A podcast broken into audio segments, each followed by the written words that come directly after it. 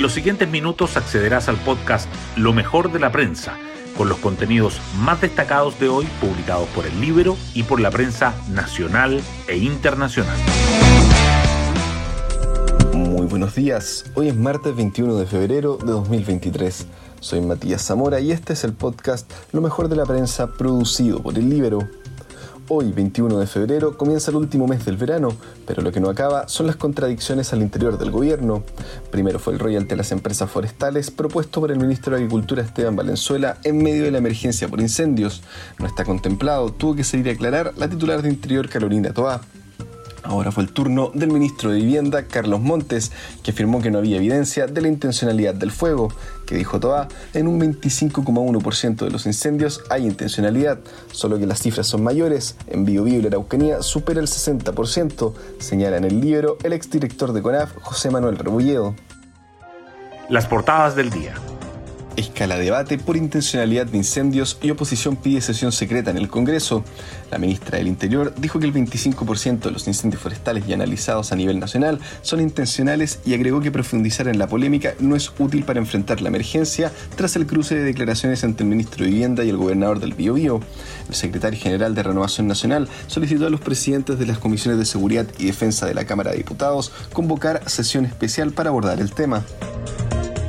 El TPP-11 entra hoy en vigencia con rebajas arancelarias para 1.200 productos chilenos.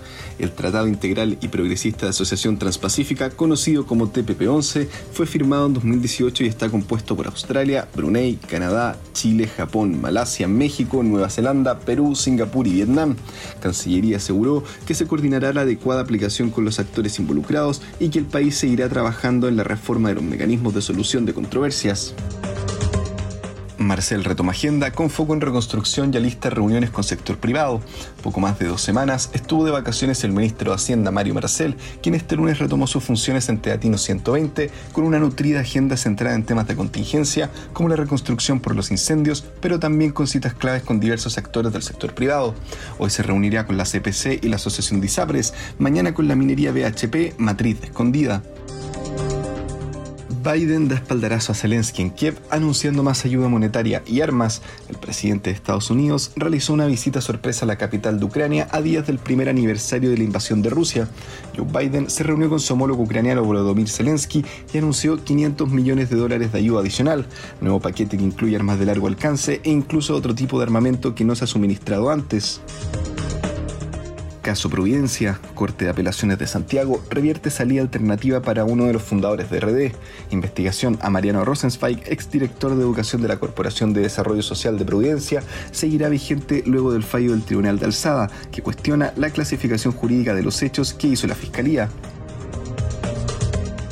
Operación Salvataje del Socialismo Democrático, la improvisada sobremesa entre socios del PS y el PPD.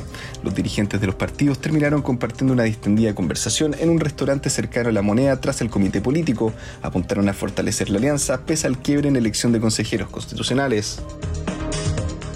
Ejecutivo alista despliegue de militares para resguardar la frontera en la macrozona norte. La Contraloría tomó razón ayer del decreto que norma actuar de las Fuerzas Armadas en zonas limítrofes, según establece la Ley de Infraestructura Crítica. Falta tramitar el documento que defina a qué lugar se destinarán los uniformados. Y El Libro publica, exdirector de CONAF sobre polémica por incendios. No sé si hay un afán político de querer ocultar la realidad. Y nos vamos con el postre del día. Tenis, Jarry deslumbra y Garín sucumbe en Río de Janeiro. Nicolás Jarry venció por 6-4 y 6-1 al italiano Lorenzo Musetti en su mayor victoria desde 2019. Ahora enfrentará al español Pedro Martínez, que ganó por 7-6 y 6-4 a Cristian Garín. Yo me despido, que tengan un excelente día y será hasta una nueva ocasión del podcast Lo Mejor de la Prensa.